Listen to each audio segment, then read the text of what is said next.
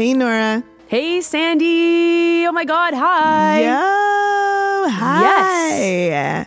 Oh We're my back. God.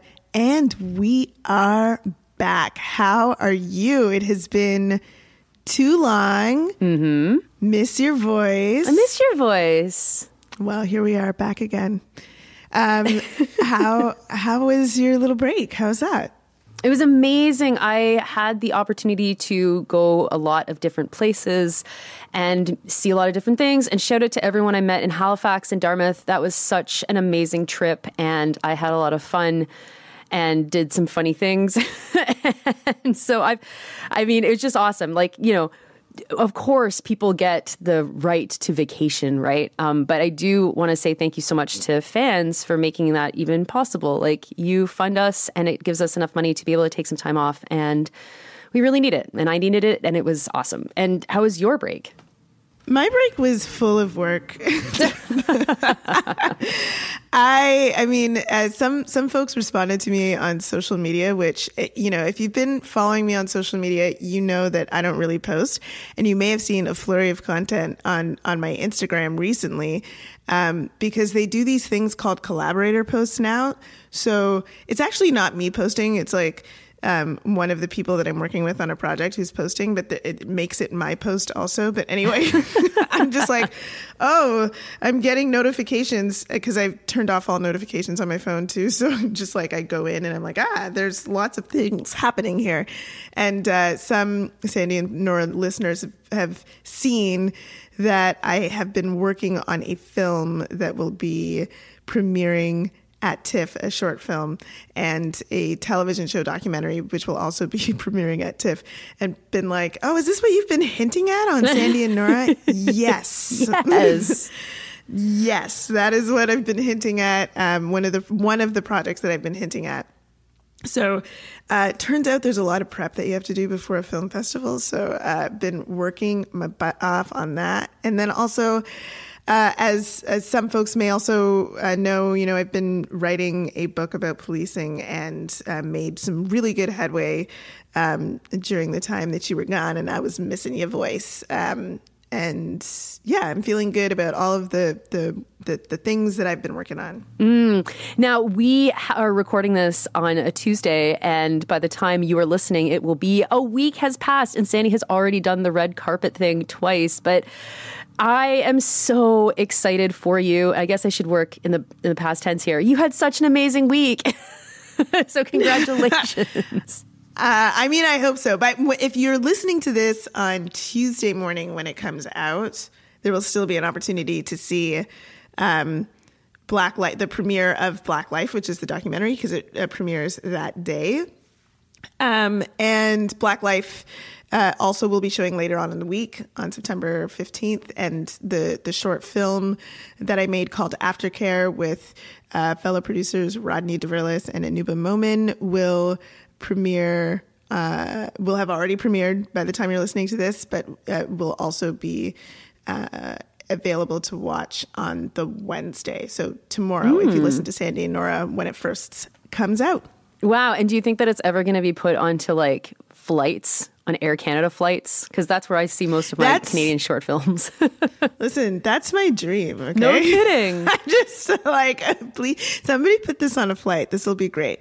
No, but honestly, the support has been really cool. There's been a lot of folks who are really interested in what uh, we're working on. And so, you know, uh, we've got uh, more projects uh, in the pipeline. So I hope uh, that we're able to make more stuff that, you know, uh, will be the type of thing that Sandy and Nora audiences will want to see. I love it. I love it. That's so awesome. Thanks, man. We have some announcements to make and we have a lot of people to thank. So let's do the announcements because they're the most exciting. Sandy, we're coming to Toronto for a live show. We're coming to Toronto. So, you know, I'm going to go to Toronto for TIFF and then I'm going to leave Toronto and then I'm going to come back in the second weekend of October and, you know, come spend some time with us. Yes, yes, yes. Okay, so we are going to be opening tickets. Um, you know what? You're listening. I'll let folks know in the Daily News yesterday. Today, you can get your tickets. Today, we will link to the link to get your tickets. I'm saying this because I still have to set it up and I don't know if it's going to be Eventbrite or another platform, but tickets will be on uh, already on sale after this episode drops. And, um, it's October 14th. So save the date, the Revue Cinema in Toronto. And we have a super special musical guest, which we will reveal next week. Bum, bum, bum. Yay! Very exciting. Yes. Now, we are also very, very close to confirming another live show in Winnipeg. So, um, Winnipeg folks, keep your ears tuned to these episodes, and we will tell you more when we have a confirmation. But it will be probably closer to the end of November. It's been a while since I've been to Winnipeg. I'm looking forward to that one. I know, me too. It was like the the the, the 100th anniversary of the general strike got me there a lot, and then uh, you know, uh, COVID happened. Oh, right. Remember that. Yeah. So all of that is to say, uh, things are happening. It's fall. It feels great. School is in the air, and um, and we got some people to thank. School is in the air. Oh man, I mean, there's there's a lot happening with school, which I think is going to be the theme. But before we get there, tell us about these people we have to thank. Yes. So we've been off for a while. So um, here's uh, all of the people. Thank you so much for continuing to sustain us, uh, especially when we're off and you're paying money and we're not doing episodes. That's kind of really important to let us take some time off. So special thanks, especially to Melissa, Jeanette, Rowan, Andrew, JBH, Nick, Veltwalker, Taryn and John. Thank you all so much. And to everybody that supports the podcast in material and immaterial ways. Yes, we could not thank you all enough. So here we are, we're back. It's September. School is, as Nora put it, in the air, I guess. And uh, gosh, it feels like we can't escape the news about like certain things going on at school and um, it's it, it, well it's bizarre it's weird because none of it feels real the two major stories i'm talking about are one um, the story around parental rights which is raging in some provinces more than others but has become uh, a national discussion and and of course uh, Pierre Poilievre really wanting that to be a national discussion going into the next election, and uh, number two. Uh, the the housing crisis and how uh, you know like the, the the very amazing spin on the on the typical xenophobic uh, discussions uh, of like how the economy is always the fault of, of people from outside. Mm-hmm. Um, in particular, folks are really focused on international students this time. Um, and so we thought perhaps now is a time to discuss some school issues. Yeah. Yeah, yeah, yeah. So the, the summer was really marked with a lot of these kinds of school issues. So I'm going to start, um, I'm going to focus on higher education and then we can talk about that and then maybe go to the lower education of primary and secondary schools and this parental rights bullshit. I don't know if you've seen all of the stories related to universities and colleges doing fuckery related to international students, but you know, Northern College has just had a whole bunch of students left high and dry by them attracting them to Canada, encouraging them, international students to come to Canada, and then not being able to deliver, deliver on programs that they had subcontracted to a private company and it's operating in uh, Toronto, which is like kind of far from Northern Ontario, where Northern College is based. So that's one thing that's been going on. Uh, Toronto Metropolitan University, uh, my former school. Wait, wait, wait. Sorry, sorry. This is going too fast. There's so Pause. many though. This episode can't be two hours long, but please, yes. sorry. Northern College is subcontracting education work to a private college? I, yeah, I mean, it's a completely bonkers story. So, about 500 students were accepted by Northern College to study at something called Pures College of Technology, which um, the way CBC describes it is an affiliate. Um, and the students were all accepted to study there in Scarborough. And then Northern College rescinded their study visas. So, Um, now these students are left high and dry. Centennial College has stepped in and said that they'll take them on. The federal government was frustrated because they're like, hey, Northern College, you could have just given this many uh, visas to these students. That's not your job, which is true. It's not. And um, students are now having to deal with being refunded or transferred, or, uh, you know, some are already in Canada, some haven't come to Canada yet. Um, and so that's obviously going to throw their plans into complete disarray. I, I, I okay. Yep. Yeah. Yeah, and this Yeah, is that sounds- this is not the first time either that this has happened. Um, CBC reporting as well that this happened in May, where hundreds of students who were accepted by St. Lawrence College, another small-ish college in Ontario, uh, they had also a partnership with something called the Alpha College of Business and Technology, another private college operator. So, for folks that don't understand, Ontario's public colleges they are all approved by a single piece of legislation, one piece of enabling legislation that lets the colleges all operate. And it's because it's one piece of legislation, the colleges all look very similar. They offer similar programs, they offer the same kinds of degrees, they have the same kinds of learning standards.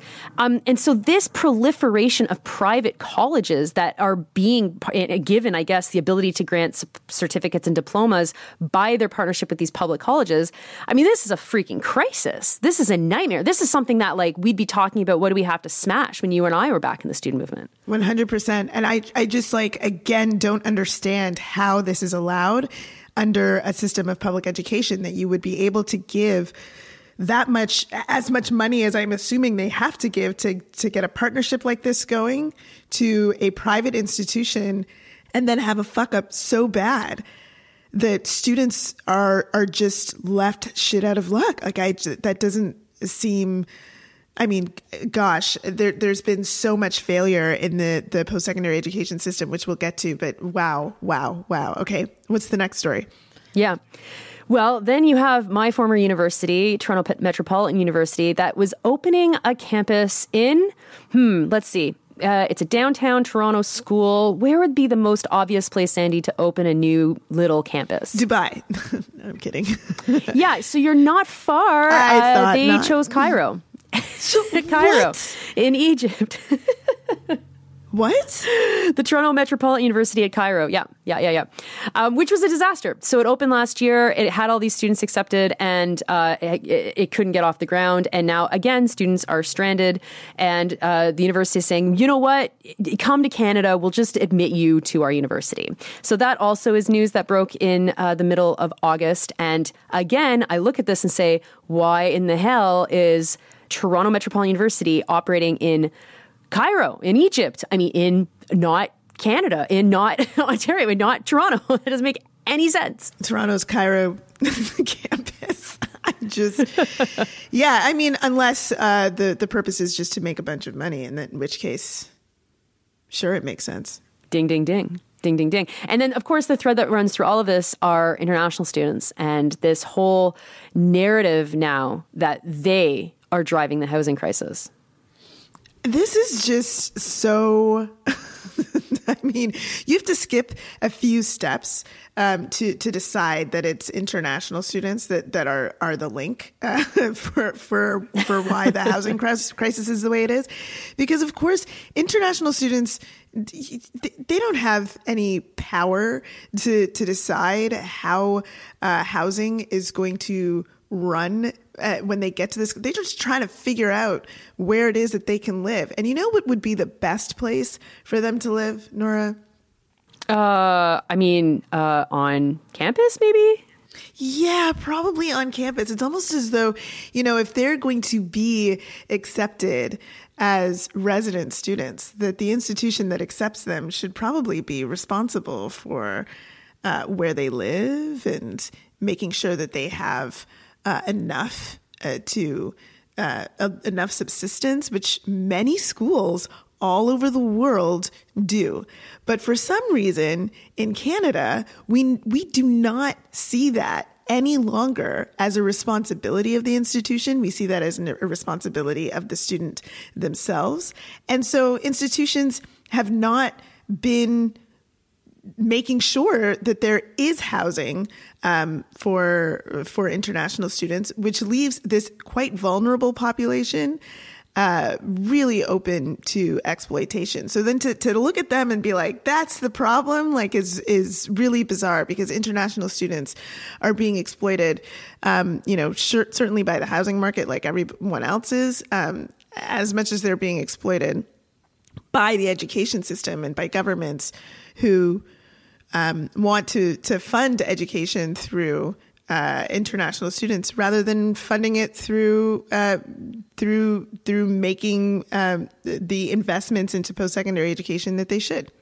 Yeah, like imagine every single time that you've heard in the last three or four weeks that the housing crisis is driven by international students, that we instead heard that the housing crisis is driven by uh, money laundering, speculation, uh, inappropriate expectations on returns of investment, corporate landlords, the things that are literally actually causing the housing crisis and, and not, um, you know, 400 students who had their visas accepted and then canceled and then put into total limbo and were left hung out to dry by these frankly horrifying institutions. Like i've never liked college administrators. They're they're like on my list of, very, of like very high up of people who are always trash.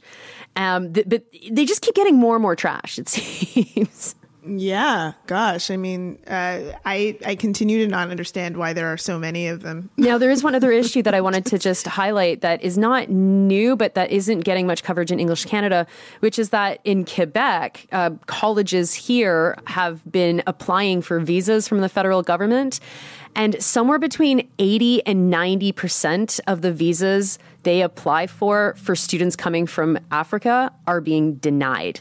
So by the federal government, they're not applying to Quebec. And so there's also this very interesting racist, anti-black racism that's that's embedded within the federal government that uh, is also not at all being talked about.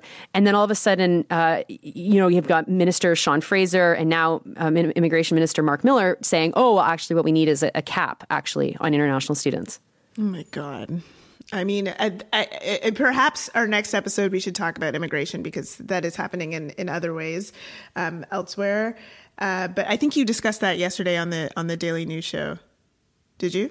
Well, I mean, yesterday was like uh, a week ago, so I don't remember. But yeah, of course, of course. Now, I, I think that the the big issue for me in all of this is that this is all happening because college operators are scrupulous, unscrupulous, whatever, terrible people, government, they're all terrible people. But Sandy, where's the student movement in all of this? Listen, it it is so distressing to me. Um, it's so distressing to me. I I I haven't been reading um, much from the student movement, and I I'm not I'm not sure uh, perhaps some of our, our listeners can tell us because it, it just seems like this is the kind of thing that I would love to see uh, students interjecting on and interrupting the narrative on. Uh, because the, the, fact that this absurd argument has uh, you know been able to proliferate so many different news sources like there should be someone there saying like this is absurd and pointing us back in in the in the right direction. You know international students um, are vulnerable and are being exploited and are also you know we our economy relies on international students. And we need people who are the experts to tell us that. And those experts should be in the student movement. So, you know, I'm not, I'm not sure. It's um, it's really quite distressing. At the same time, you know, we're seeing uh, a robust student movement in in the United States that is really continuing to push uh, for the elimination of student debt. And you know, I was you know hoping to see some of that energy on on this side of the border, but that that hasn't really been translating either. I mean, I suppose there's there's some new news about um, the permanence of eliminating interest on federal student loans, but it's like, oh my gosh, if if there's already interest in doing that, there should be a really strong student movement pushing it farther. Um, you know, trying to go all the way for free education, and I just I don't see it right now, and it's really sad.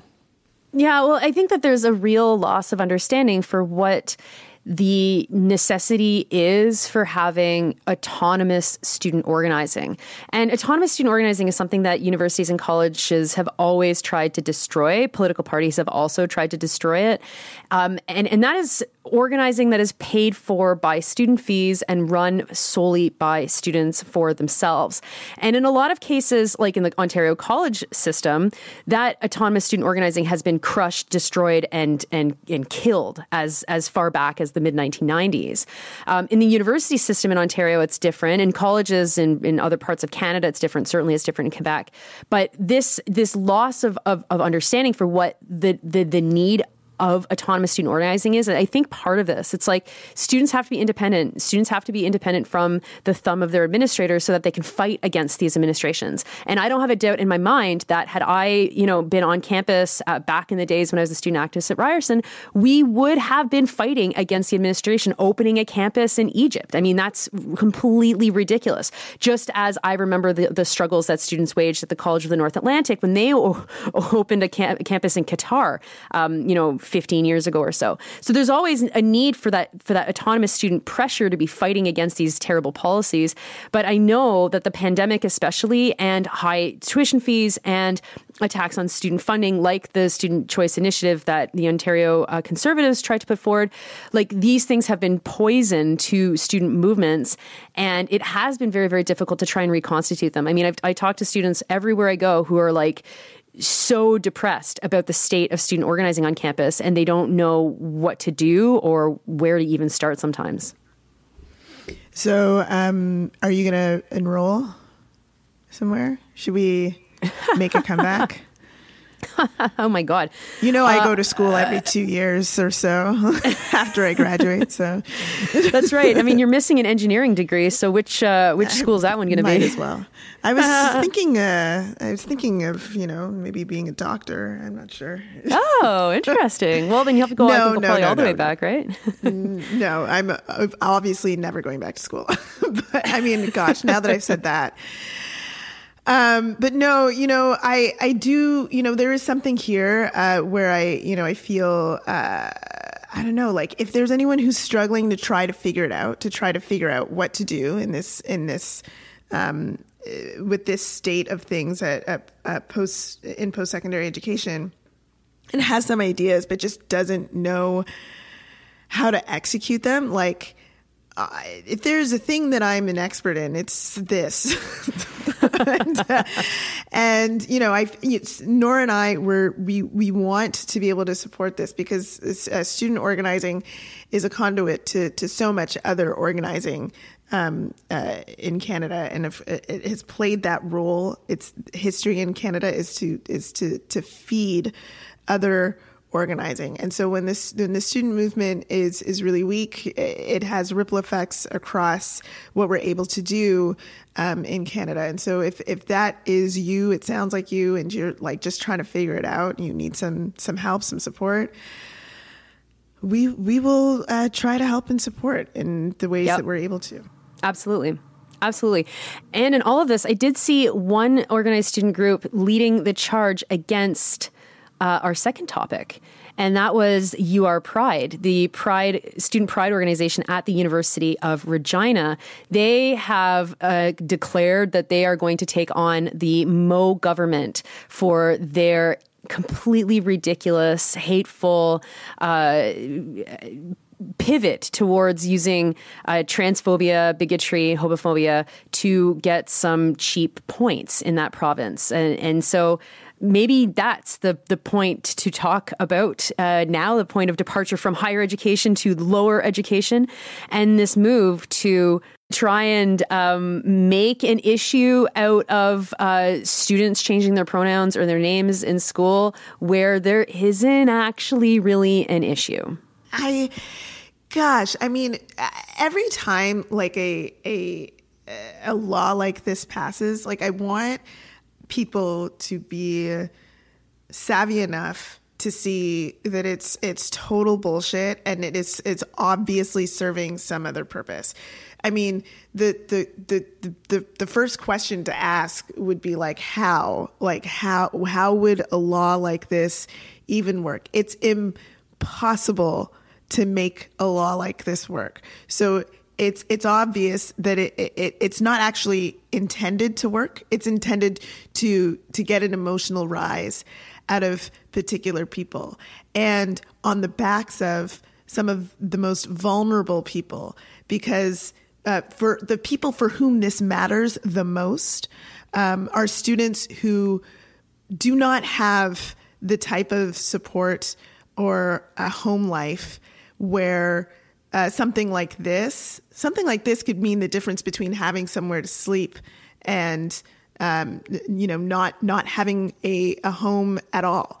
Uh, and I like it's just absurd that this uh, could possibly be the number one topic that these politicians are are wanting to focus on in terms of education because there is a lot wrong with our education systems and the way that students are uh, expressing themselves, the ways that students uh, can feel a certain freedom to express themselves at school that they may not have at home, are not the problem with the education system. And to invoke the idea of like parental rights instead of just talking about what it is that you're actually wanting to do, which is uh, to to monitor, to to ha- run surveillance on students who are trans, and to restrict trans students from their gender expression.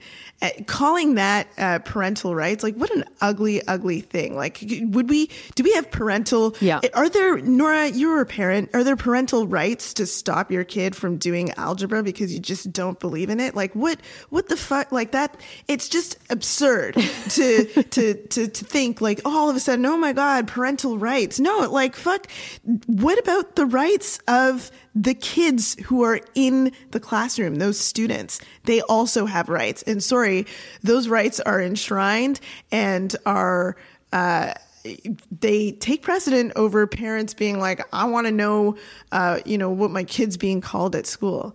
I don't know if my parents knew that what my nicknames were at school. Like, I, this is it's completely absurd. I know. Like, I don't know if my parents knew that. Um, like, there was a whole group of people that just yelled Loretto at me every time they saw me. Like, you know, whatever, right? I mean, my nickname was and continues to be Sandala. I don't know if anybody knows that. Well, maybe all of Twitter, but besides that, you know. I was going to say that's not very secret.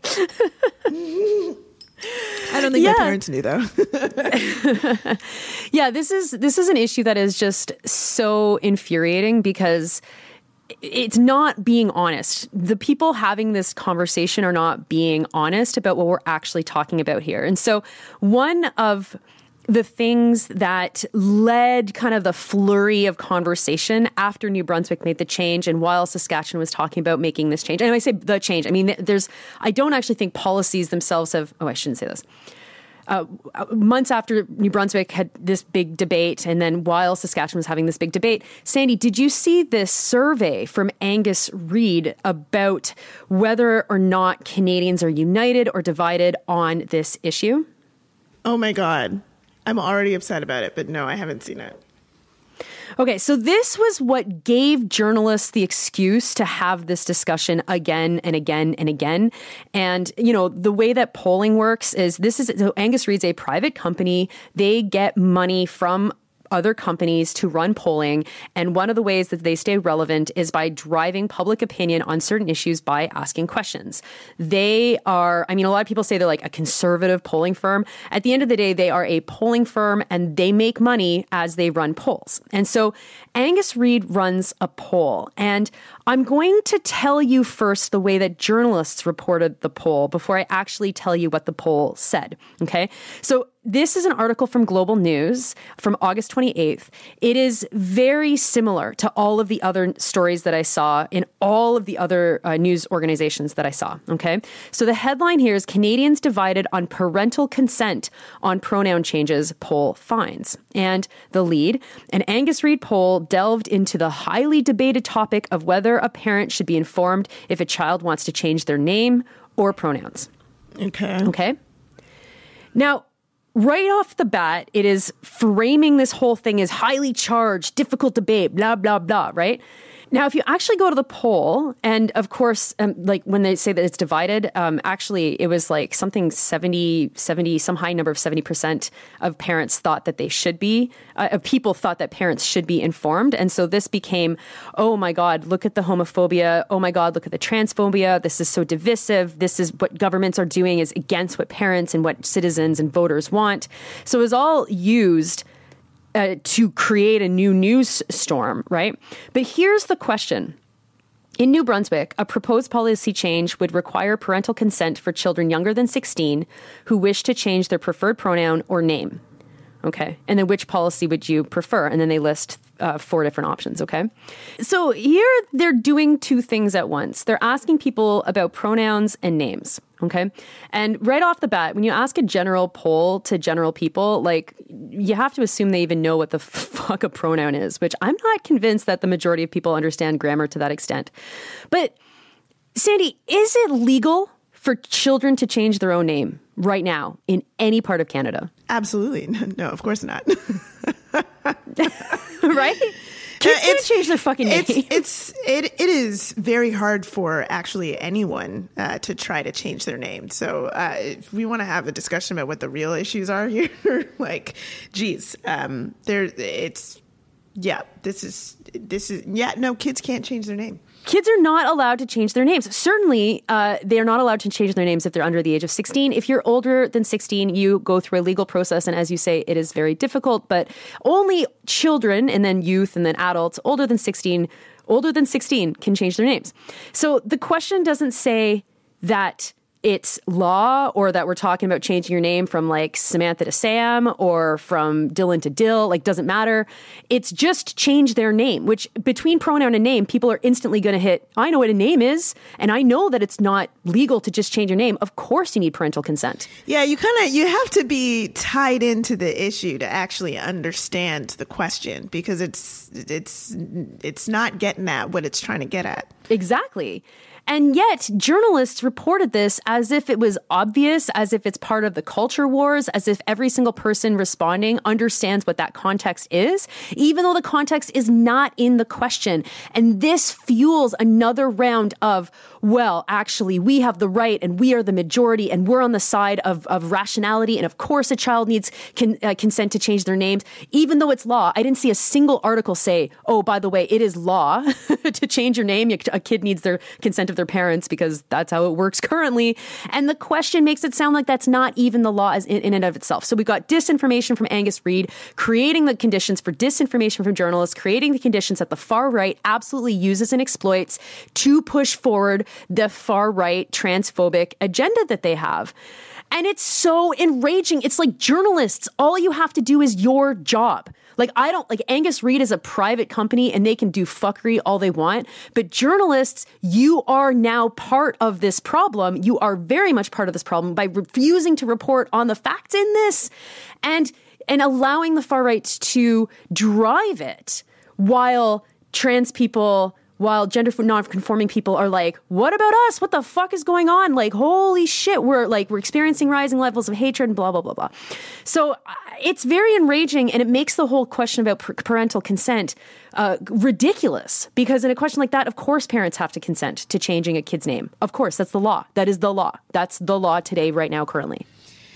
Yeah, I mean, uh, that is is uh, a, a, pretty ridiculous um, omission to, to, make and and like a, a, link to make. It's really frustrating, um, but also really frustrating is is how politicians are using this. I'm I'm taking a look at this uh, CBC article that uh, talks about Poilievre's uh, comments on this uh, while speaking at a Pakistan Independence Day celebration. Have you seen this? No where he says uh, that it's not the Canadian way for the prime minister to tell a Muslim man that his values are American because he wants to pass on his traditional teachings to his students. Um, and I, I, there's this way that the, the conservative right is really focusing on Muslim communities right now with this particular issue to try to gain um, a, a new audience of supporters uh, to try to say that this is somehow like this the way that students interact in school and the freedoms that students have, the privacy that kids have while they're in school is infringing on whole rights, uh, on rights of different groups of people. And uh, again, like these are things that uh, that you, you, like practically this cannot um, be uh, like this this practically you you can watch students all you want. You can tell teachers to to become little cops, uh, to to tell on students. Like it it sounds very much similar to like a the the the barbaric practices hotline, except for uh, retooled for trans children. Um, but it, it, it's like it's not. You can tell a teacher to be that, to do that, but kids are going to explore uh, their identities and they're going to live out um, the way that they they want to live because children have their own autonomy and that should be uh, celebrated and protected in a school environment. But even when it's not, a school environment, children are able to support each other. I mean, I don't know if you people remember what it's like to be in school, but you can support each other through um, through creating your identities through the expression of who you are. And so this isn't this isn't again actually about what's happening at the schools. It's about being able to uh, garner political favor amongst uh, uh, uh, uh groups that these that the far right are targeting uh, to try to get support going into another election. Yeah, absolutely. They, they, they see this. They see the very clear path to using this issue to galvanize support. And it's so disgusting because we're talking about such a small number of children, a small number of youth, people who uh, are more vulnerable because of the transphobia that exists within all sectors of you know society, not the least of which, of course, is schools. And to play all of this off of their backs, off of children's backs, is is just it, i mean it makes me want to vomit. Like it is so disgusting. Um, and I think that the you know the people who oppose this, um, by and large, especially liberals, uh, don't have the best arguments. Like they don't necessarily have the best ways to uh, punch through this stuff. Sometimes they take the bait. Uh, you know, um, Marci Ien, a federal minister, said that children will die as a result of this. Which, I mean, you know, you can make a, a connection between you know the poor mental health and and outcomes related to, to, to children not being able to live their true authentic selves. But that comment then, of course, gets picked up by the far right and the right in general by, by saying, look, the liberals are using this, they're overblowing this, this is ridiculous, no one's actually going to die. And it, and it just, again, seems like we've completely lost the ability to, to, to, to untangle what this whole thing is about and realize that, oh, actually, yeah, we're not, we're not actually talking about very concrete issues, that these are cultural war, culture, culture war type things that uh, maybe someone who's not plugged into anything, someone who's got no kids who might, uh, you know, answer an Angus Reid survey is just going to read the words on the page and be like, uh, yeah, of course, it's already, uh, it's already the law. like I think that that makes sense. Or I see name and I don't see pronoun and I don't really get it. So it's like, yeah, of course that makes sense. So uh, we we have to be smarter about fighting back against this stuff. And I, I do despair that we aren't. And part of that as well is because education is in such a dire dire situation right now with rising levels of violence and harassment within the classroom, t- tons of underfunding and the problems that come with that. Uh, and then, of course, all of the other issues in society from food security to, to, to housing um, manifesting themselves within the classroom and teachers not having any ability to address the root causes of why a certain student might be failing or falling through the cracks or struggling or whatever. Well, yeah, and that's this is the thing, right? Like, it, gosh, like, do not don't play the game on that uh, uh, playing field. You know, like this obviously is not a game; these are people's lives. But the the far right does treat this like this is a game, right?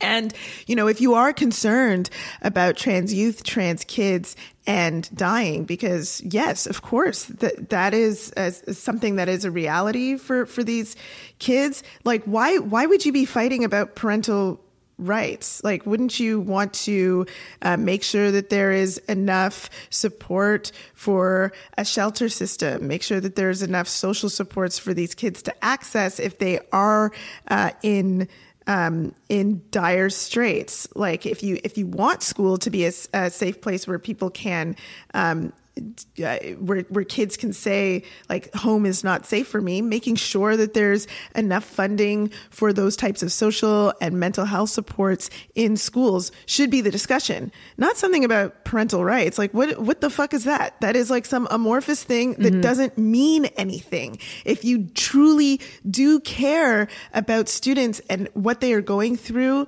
during a time of, of potential transition or in their gender expression then there there are other things that you desperately need to be talking about.